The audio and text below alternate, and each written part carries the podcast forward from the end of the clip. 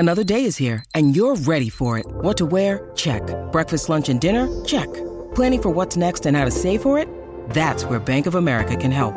For your financial to-dos, Bank of America has experts ready to help get you closer to your goals. Get started at one of our local financial centers or 24/7 in our mobile banking app. Find a location near you at bankofamerica.com/talktous. What would you like the power to do? Mobile banking requires downloading the app and is only available for select devices. Message and data rates may apply. Bank of America N.A. member FDIC.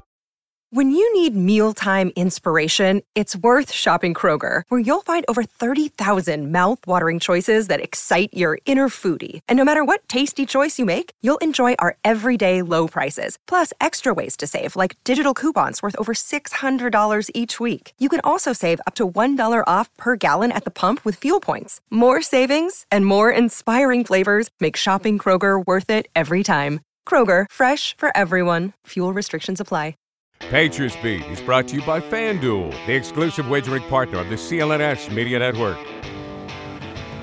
Into another live edition of the Patriots Beat podcast here on the CLNS Media Network. It's Brian Hines from Pat's Pulpit, back as always with Alex Barth from 98.5 The Sports Hub to preview the Patriots' Week 2 rematch against the AFC's foe Miami Dolphins, where they will go down to Miami, which has been a well-documented house of horrors for them, even dating back to the last few years with Tom Brady. It has been nice and warm up here in Foxborough this week, mid-70s. Patriots have had their hoodies, their long sleeves on at practice to try to get adjusted to that weather, but obviously been a tough place to play for them. And to make it even more tougher, it looked like they might have been getting some good news with Tyreek Hill popping up on the injury report yesterday with a hip injury. Kind of seemed like he was trending in the wrong direction not to be playing in this game, but he was back at practice today in a limited fashion, told reporters after the game that he's going to be good to go. He's going to be out there. So kind of disappointing for the Patriots, I guess, but they'll be taking on Miami with Tyreek Hill, and they'll be ready to go offensively. Might as well get the test, right? No asterisk talk now if they win. Yeah, it felt too good to be true that a player like Tyreek Hill would be ruled out on a Wednesday. And here we go. I think, yeah, it's not unrealistic to expect him to play. The bigger situation to me is to monitor Jaylen Waddle, who actually missed time last week. I would assume he'll play. He's practiced both days, but how much does he play and how effective is he? Because if he's just out there as a decoy and you can focus mostly on Tyreek Hill – with Jonathan Jones back, who they didn't have in that first meeting, that would be encouraging. And Raheem Mostert's another big one. He was, yeah. I think he was a DNP yesterday. He didn't practice yesterday. Yeah, so he's dealing with an ankle injury. He was updated to limited today, and I mean they gashed you for almost 150 yards, 5 yards per carry in that week 2 game, and he had that big 50 yard touchdown run to kind of put the game on ice late in that game. So that's another interesting one to watch there, Raheem Mostert, because we didn't see Devon Achen, like he didn't like hit his gear until after that Pats game, but he's been electric for them. He's on IR, so that run game really is going through Raheem Mostert. So that'll be another interesting one to watch on Miami's offensive side of the ball. Yeah, and they also like their corners. Xavier Howard is limited. Looks like they're trending to get Jalen Ramsey back for the first time this year, so they're pretty banged up. Javon Holland, who's a really talented safety, is in concussion protocol. He was limited at practice today too. That was an upgrade. So they're pretty banged up here on both sides of the ball. Yeah, no, they're and specifically where they're most dangerous, their speed, corner, receiver, running back. Those guys are banged up, Javon Holland. So Tyreek Hill playing obviously changes things, but there's still significant injury situations to monitor in this game. Whereas the Patriots, it looks like, are getting healthier. Good. Trent Brown's off the injury report. Keon White returned to practice today. I don't know if that means he plays or not. After he missed yesterday, he may still be finishing up concussion protocol. Does he get done in time? But yeah, it seems to be trending in the right way for the Patriots injury wise right now, knock on wood. Yeah, the only DNPs today were Calvin Anderson with an illness, and Ty Montgomery was not injury related, even though he was on the injury report yesterday with a knee injury, but relatively healthy. You mentioned White.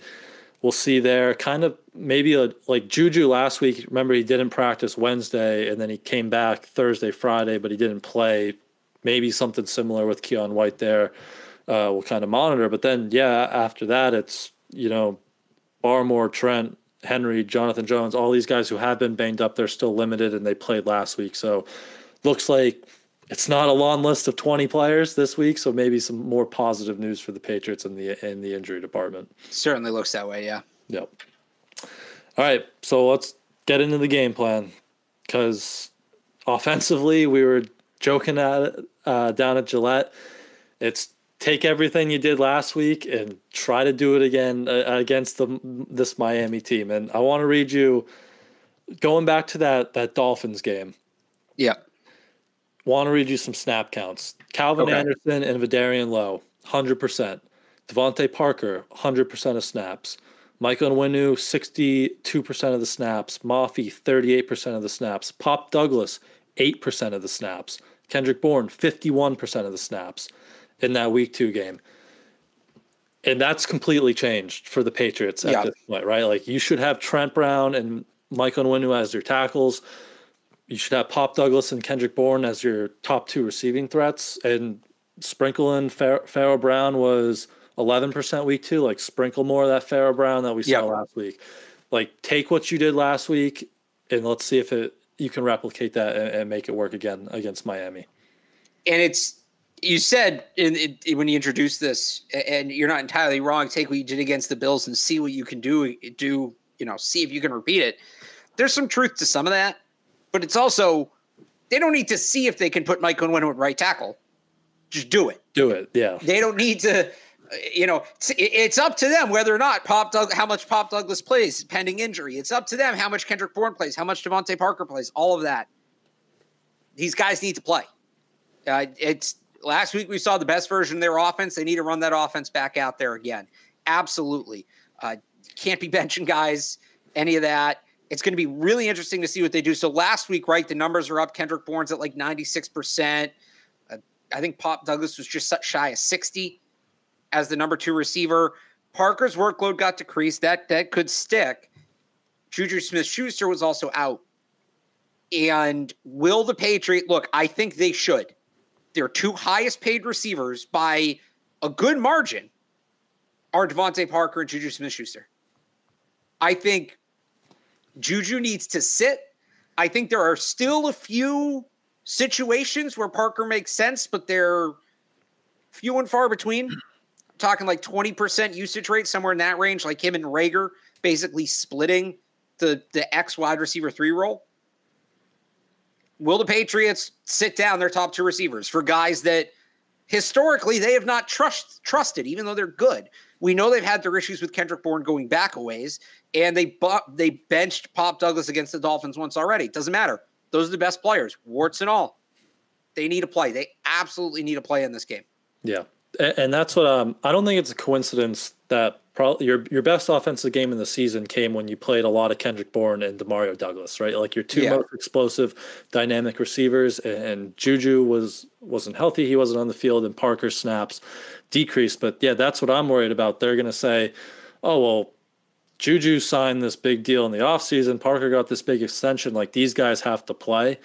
And maybe a little less on that with Parker, because they did drop his workload last week, but we haven't seen Juju kind of back in the fold in a few weeks here after that concussion 2 weeks ago, I believe. And so that worries me, that he's going to come back, he's healthy now, and they're going to say, okay, we paid you $25 million or whatever it was in the offseason, you have to play, and we're going to take Demario Douglas and Kendrick Bourne off the field.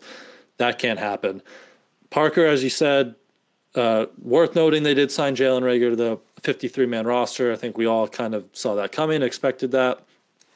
Like, mix those guys up, as you kind of hinted at. Like, Parker can still have a role, big body in the red zone, and maybe Rager's more you're in between the 20 guy. Like, your speed, stretch the field, take the top off the defense, and things like that. And, I mean, he threw that great block in the Buffalo game too, so he can help in other ways. So I think there's still a role to be had for Parker, but I just don't know where Juju fits in, because the spot he's at as your Z or your number 2 or number 3 receiver, like, that's Kendrick Bourne and Demario Douglas territory, and I don't want those guys coming off the field against Miami.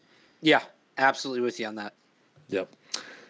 And, I mean, same thing with – you can take that same conversation kind of to Onwenu at tackle.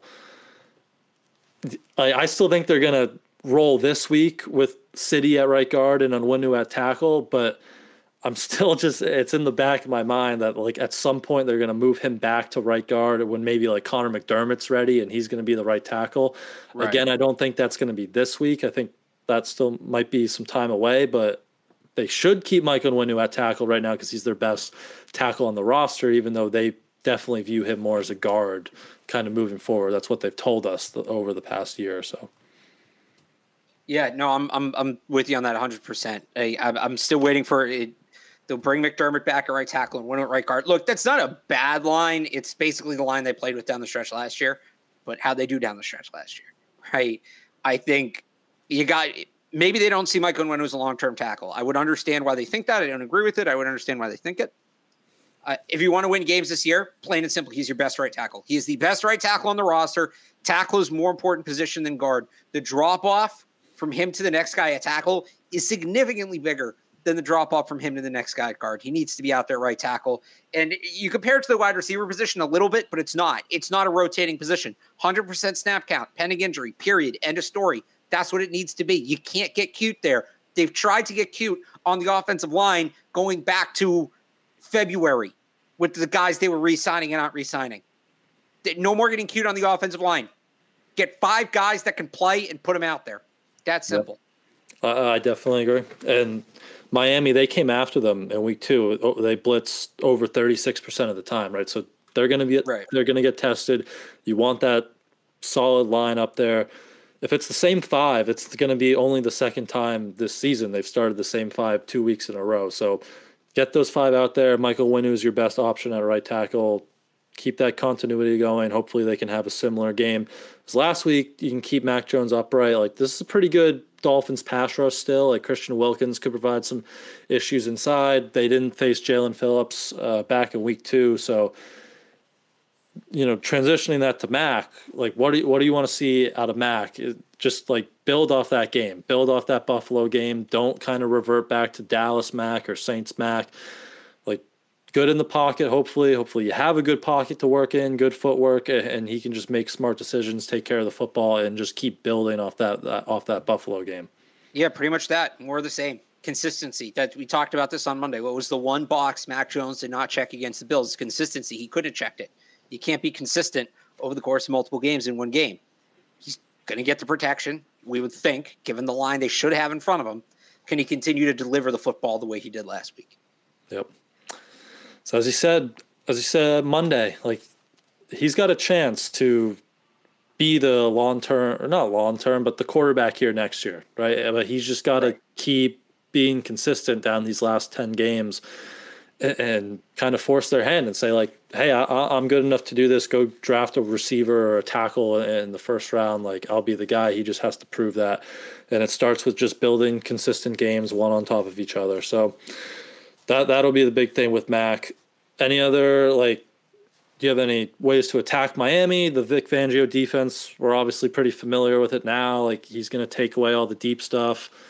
I thought he had a good plan against O'Brien back in week two, but any specific scheme things you're looking at? Are you looking at a lot of this motion again that they've been running? Yeah, you got to keep the motion up. I just feel like I don't know that they're at the level offensively where they can pick and choose what they attack. And it's just where they are. I think they just need to play their game and trust their game to be enough. That being said, I wouldn't mind if Jalen Ramsey plays, and it sounds like he's going to play. He's going to be back. Shout out to my Catholic for that one. I wouldn't mind testing him early in the game. See if you can get Kendrick Bourne on him, send him deep, see how well he's moving. Maybe he burns you, but I would give him a test. But no, I don't think this is a game where you go in and you say, hey, let's, you know, Miami's struggling with this. Let's try to do this. I think they're not a game plan offense right now. They don't have the talent to be. Yep. So I think they just got to go with what works. How old is Jalen Ramsey now? Is he 30? 30 something? So this offseason, like, people might remember this. It's up. He's 29. He turned 29 2 days ago. Yeah. 985sportshub.com, I wrote this back in the spring. Jalen Ramsey was not good last year. He wasn't. And I know a lot of people wanted him this offseason, and I get it because of the name, but he might be cooked. So we'll see what he looks like this week, but he might be a little cooked. Especially coming off a meniscus tear or whatever meniscus injury he had. That'll be interesting. For the love of God, don't throw 50-50 balls at Xavier Howard. Please. Yes, let's not do that. It doesn't work.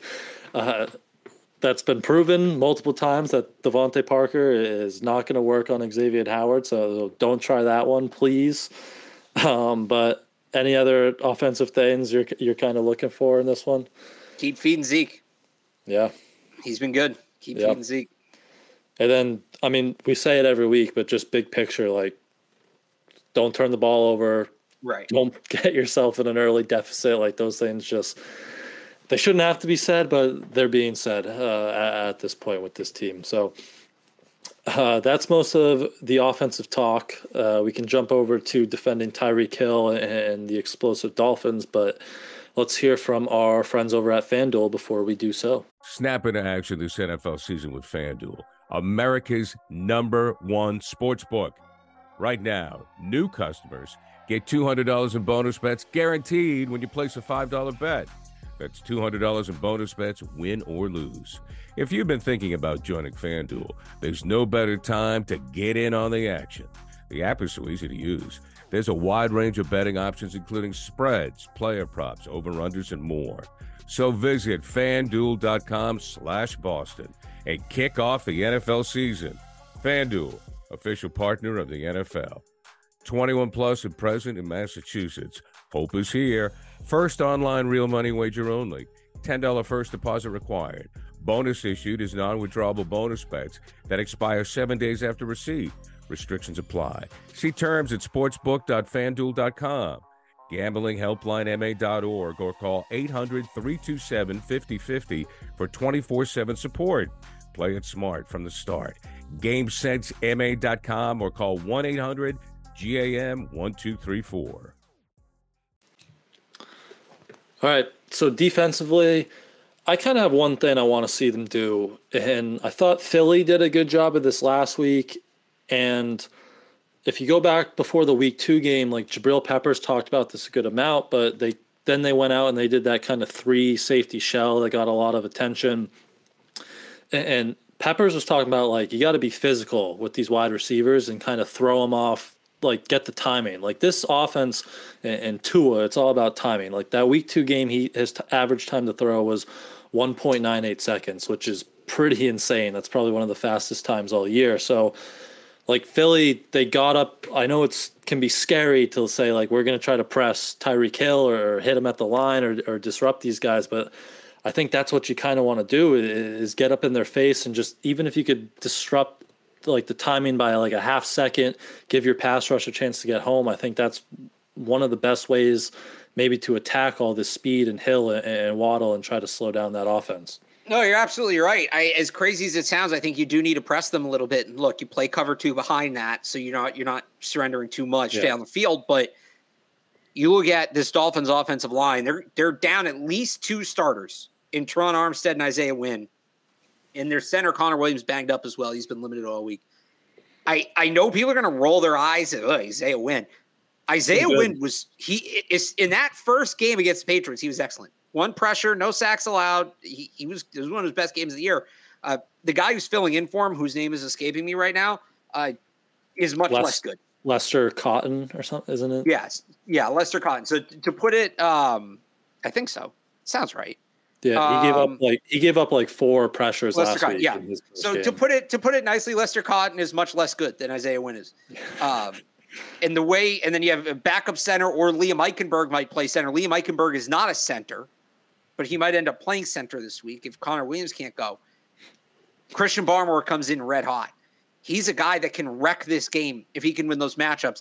If you can buy him an extra second to get to the quarterback, it's not going to matter if Hill and Waddle are running free down the sideline, because Barmore is going to be into his face. And some of these other pass rushers who've been playing well as well, Anthony Jennings, Dietrich Wise, maybe Keon White's back.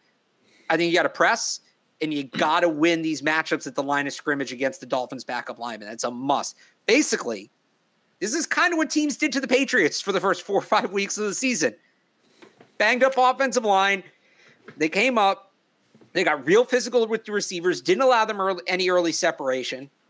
And now Tua's a little more mobile than Mac, but not a ton. And they'd be in the quarterback's lap before anybody could pull away.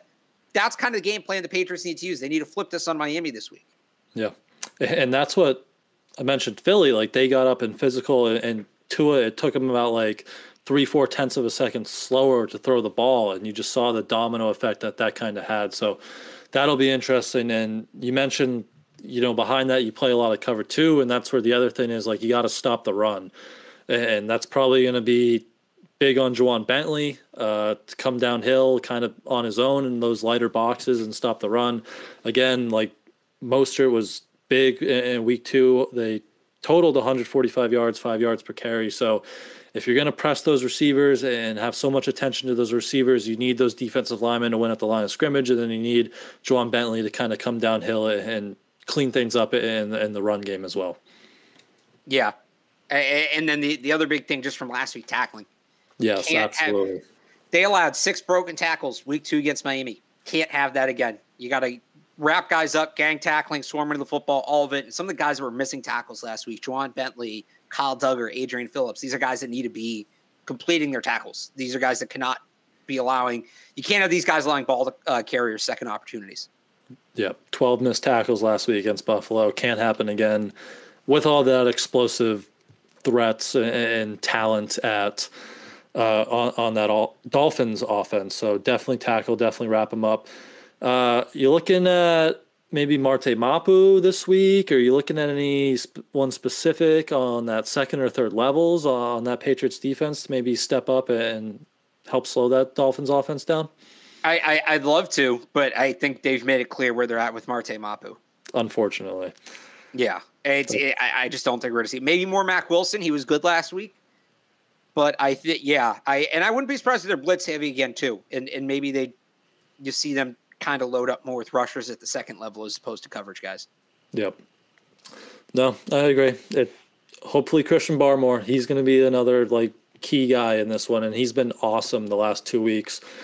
Bill gave him some flowers like on Wednesday, and he just said like he's healthy. He's finally healthy. He missed all that time last year with the knee injury, and he's healthy now. He had a really good offseason, trained hard, and you're seeing that. Not only is he kind of getting that pass rush ability back, but he's also been really good in the run game, which DeMarcus Covington said he's playing well in the defense. That might have been an adjustment for him coming to this Patriots defense. So he's like clicking on all cylinders right now. And as you said, the Miami offensive line, he's going to have some really good opportunities there. So he's going to be key to slow that whole thing down. But yeah, I mean, we've seen so much Miami the last few years and Tyreek Hill, like that's really it. It'll be nice to have John Jones because they haven't had him the last 2 games against Miami. That'll help with no Christian Gonzalez, obviously, but that's pretty much it. I don't know if you have anything else defensively there. No, I think it's it's a lot of just what you did last week, copy and paste.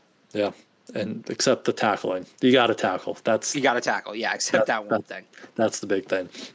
And I know you mentioned it does look like some rain on the forecast, which could help maybe slowing down that offense and not just like a spotty Miami, Florida shower, like maybe a consistent rain. And at this point, like you take anything you can get. So I don't know. We'll kind of see there. Yeah. But I don't know. Anything else? Like that's it. That's Miami. I would say on special teams, I think you need to expect the unexpected.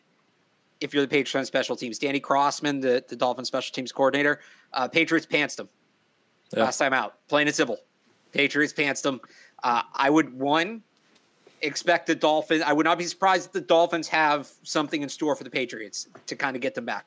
It might not be a field goal thing. It might be on the punt team. It might be kickoff, some sort of onside kick. I don't know. I would not be surprised if the Dolphins have something, or I guess it could be either. Do the Patriots build off, because they still have to tell on Jake Bailey. Do the Patriots build off that field goal block play? And maybe if Miami comes in overly concerned about that, do the Patriots find a way to build off it to maybe keep them, catch them sleeping elsewhere?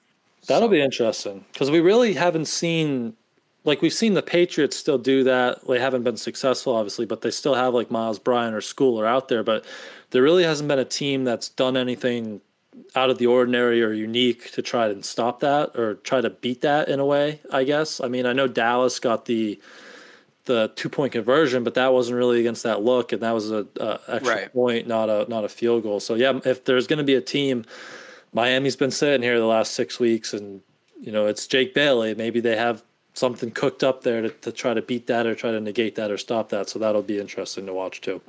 Right. Mm-hmm.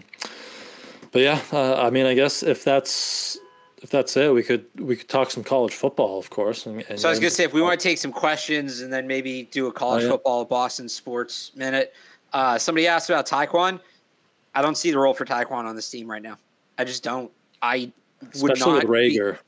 Yeah, he's might play special teams. I'd worry about him tackling. Yeah, it would not be the most surprising thing to me if he's a healthy scratch. Yeah, no, I agree. Like, and I know people are going to say, hey, he's, 50th overall pick a year ago, all that sunk cost. I don't see what he does right now. Yeah. I mean, he played 3 snaps last week, and I mean, he got the pop pass right away, and he got that deep crossing route after the turnover. They tried to take a shot, and then you just didn't see him again. So, I don't know. Just don't know how much trust is there with the coaching staff and the quarterback with Tyquan. And you see Jaylen Reagor step right in there and, make a nice play on a slant and then throw the big block. I think you're getting more out of Jaylen Reagor, and he brings that kind of similar speed element. So, yeah, I don't know with Tyquan. It seems like a last hope with special teams, but then you have a second-round specialist on your roster. Right. So we'll see with that. With Reagor, I think we just kind of talked around it. We didn't address it individually. With Reagor signing, yeah, I don't think he's ever going to be this involved. 120-yard, 2-touchdown game. I struggle to see how he gets that involved. My guess would be more he's just kind of like they like him as a blocker. Yeah, I think it's going to be that. They'll throw him some of those quick slants. I don't think there's going to be many plays where he's the first read. I wouldn't hate seeing them throw him some tunnel screens or things like that just to get him the ball in space. Maybe he factors in as a kick returner if they want to take some off Demario Douglas's plate. But I mean, look, he's better. He's shown me more than Juju Smith-Schuster has this year. Tyquan Thornton has this year. So I like the signing, assuming it means he plays over those guys. But yeah, I'm not sitting here like Jaylen Reagor is going to solve all their wide receiver issues in perpetuity. Yeah. He could be interesting against Miami. If you scheme things up and, you could try to attack some of those weaknesses in the deep parts of the field on Fangio, but you need protection, obviously, to take those deep shots. And then, like you mentioned, the slant, like he could have, if he broke one tackle there, he might've been gone. So I wouldn't be surprised if we randomly see one of those little like 5-step slants that he could house against the right look, and that's something that Parker probably isn't going to do. So yeah, I don't know. He's an interesting talent, obviously former first-round pick. So and he's given you more than the other veterans on your team right now, and with that skill set, so just worth bringing him up and giving him an extended look, seeing what you got. Any more questions, or should we move to the college football? We'll get questions once we get into the college football minute. Yeah. Although this week's slate, not doing it for me. Yeah. So, sneaky potential to be big, but as of right now, there's not much. So, Oregon, Utah is interesting, but I think there's a Pac-12 championship. I guess it's another look at road Knicks, but I think we saw what we saw against Washington, right? That's more or less who he is. What else we got? Like, I just going through the rankings. Like, Wisconsin upsetting Ohio State and Madison. Well, so I was going to say that if you want, like, I believe Utah, Oregon's the only ranked game of the week. Correct me if I'm wrong, but I'm like 95% sure. Is Louisville Duke this week? I think it is. I think you're right. Okay, so there's two ranked games this week. I think they're both in the same window. That's why I forgot that. They're both 3:30 games. So Louisville Duke, all right, kind of interesting. I don't know if that's interesting from a draft point of view. Yeah. Not a ton. I know some people like Riley Leonard. That'll be a good game. The one that could get interesting is the world's largest outdoor cocktail party, and that is Georgia, Florida. Florida's been up and down this year.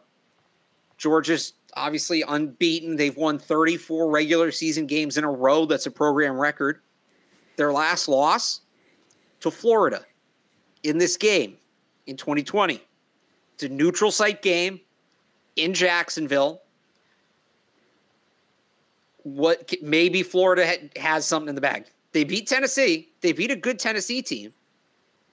If that game's close at halftime, I'm going to be very invested. But I don't know that it will be. I'm like 50-50 on that. Yeah, but Graham Mertz, baby.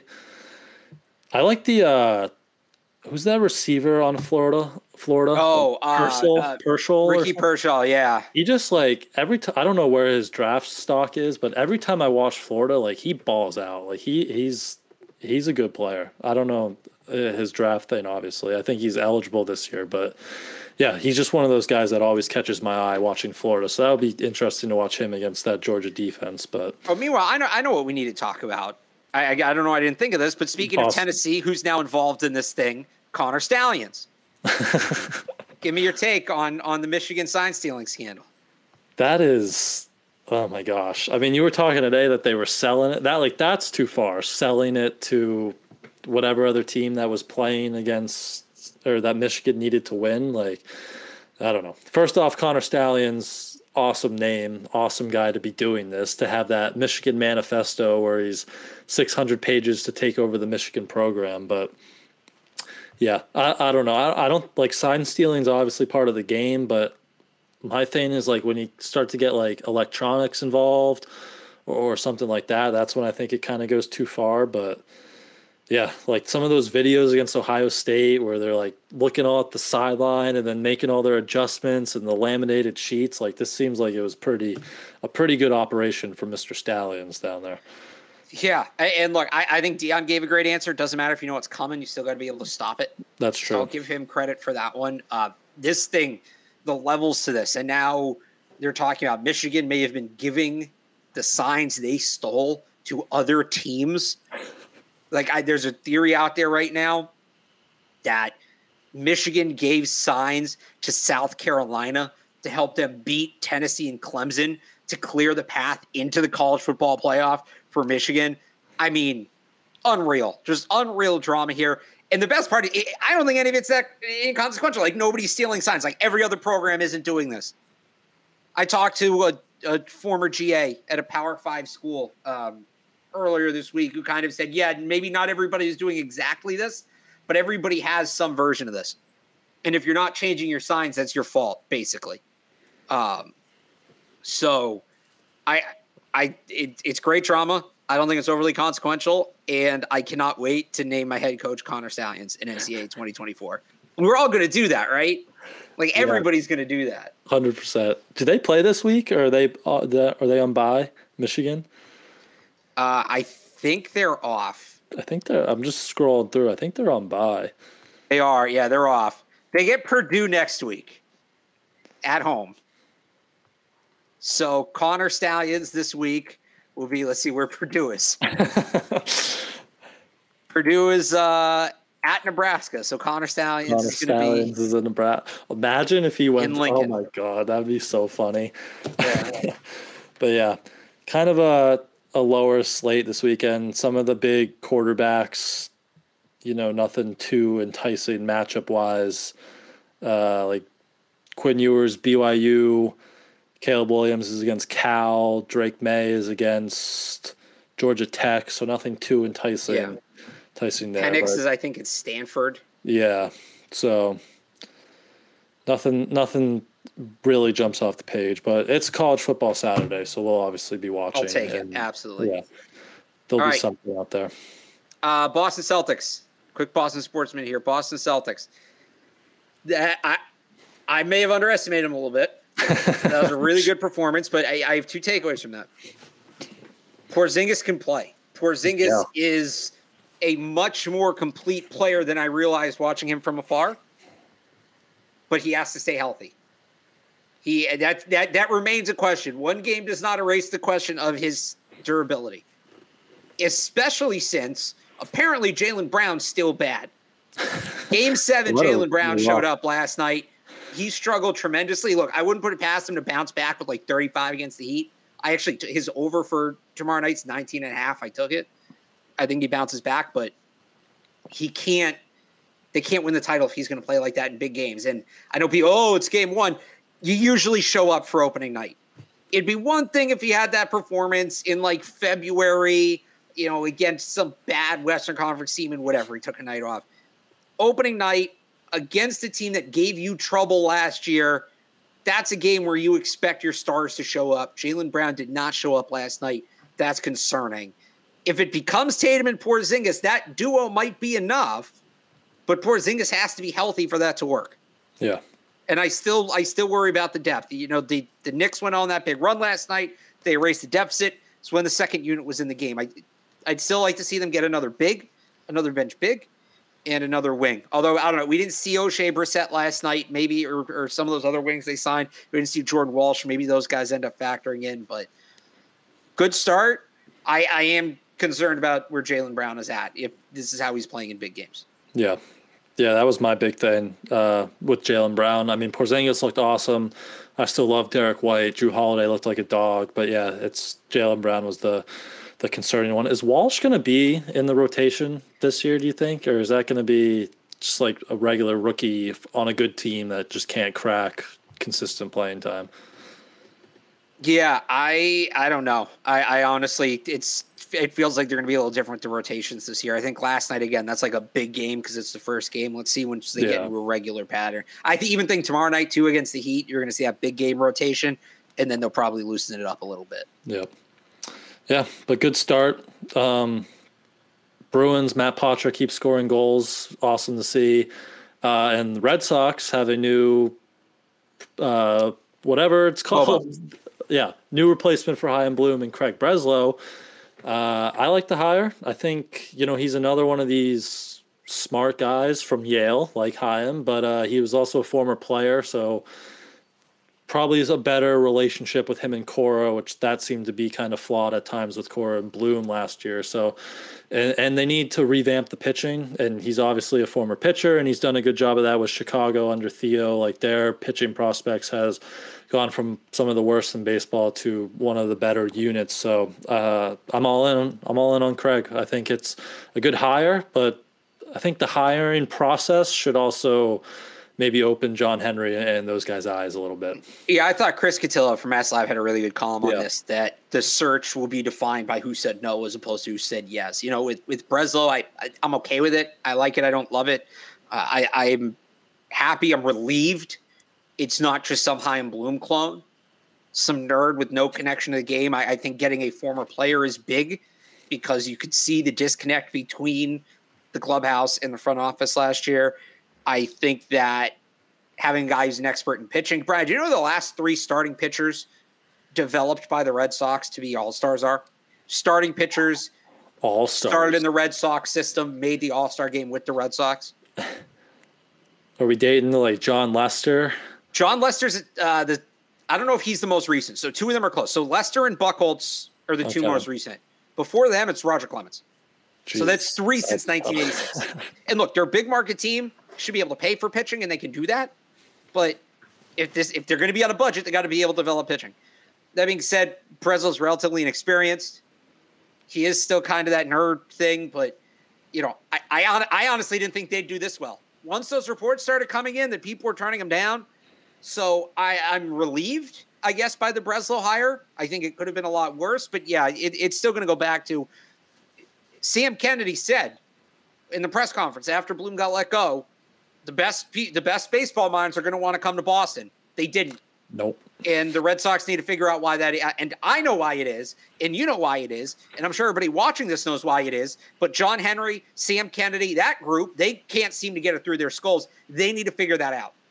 And I guess hopefully it doesn't matter. Hopefully Breslow does a great job and he's here for 40 years.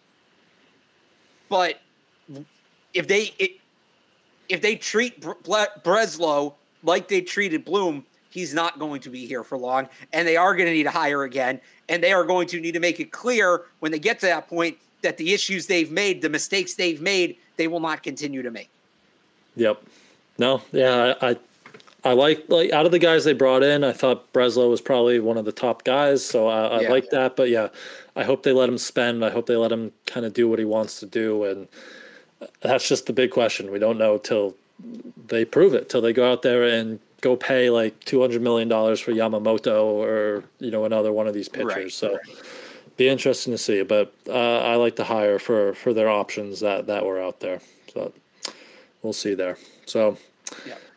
Any other last thoughts you got on anything, or we can kind of. I think that's it. I think it's a short one. All right. Yep. Yeah. I mean, Pat's Dolphins. We all were familiar with them. We know what needs to be done, but this is kind of it. You got to win this game if you want to keep that path alive to crawl back into the playoffs here, right? Like you're either 3 or 5, with 2 winnable games against Washington and the Colts coming up, or you're 2 and 6. And we're going to be sitting back here next week talking about Drake May and Caleb Williams potentially. So right. Big one on the table. They need to show up in Miami, and we will be back to break down that game, which hopefully is a W on Monday. But until then, you can follow Alex. Actually, so we might do a Tuesday show this week, depending on how the game goes, because the trade deadline is – actually, let's do this before we wrap it up. It's our last show before the trade deadline, maybe. I guess it's tough to ask what do you want to see him do. It depends what happens on Sunday, right? But we'll see how the game goes. Yeah. We'll play the show live here for a sec. We may do Monday and Tuesday if the game kind of is worth its own show, but we might switch it up Tuesdays because what will happen. We'll do a show Monday, and they'll make 5 freaking deals on Tuesday and be back again anyway. So maybe some flexibility there next week. So. Like the Patriots, we're going to start over with the schedule, and we're going to reconsider everything, get back to the fundamentals. So quick, right now, before the game, are you keeping the roster together, or are you trying to get up some pieces? If they win, I think Josh Uche is the one guy I trade either way, because they were able to get pass rush last week without him. Doesn't seem like he's coming back. I think he would have value. There was a report today they get a 3rd-round pick for him, which I would take. If they win, I still maybe look to trade Uche, and then I'm not buying. They need the draft picks one way or the other. If they lose, then it's Uche, Kendrick Bourne, Hunter Henry, maybe Trent Brown, maybe JC Jackson, that kind of thing. But if they win, it's just Uche. I'd still look to move him, but that's it. Yeah. I'm kind of on the point now where I want to keep Kendrick Bourne and try to extend him. That would be I would love that. They don't like him. I don't know what it is. They clearly don't like him. Do they not like him though? Like, because let's see what the usage looks like this week. Let's see what the usage looks because true. If Devontae Parker's back up to 90%, they clearly have a problem with Kendrick Bourne. If Kendrick Bourne's still the established number one, then maybe they do hold on to him. Because my whole thing with Bourne is like, I know he's out. Like he's not the Patriot way, right? Like he's outspoken. He's willing. Like he's energetic. He's willing to say all this stuff, but. Because of that, they would have had so many reasons to be like, this isn't it, like, get out by now.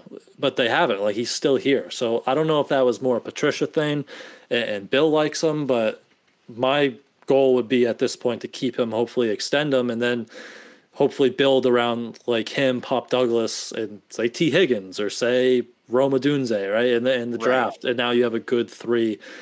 That would be my preference, but we'll see what they kind of handle. I'm with you on Uche because I think like Anthony Jennings is playing awesome. You hope Keon White can get back soon and be a presence on that edge. We'll see with Judon how if he's back in the mix here sometime soon. Then Uche pass rushers have value. If you can get a third round pick, a top 100 pick for him.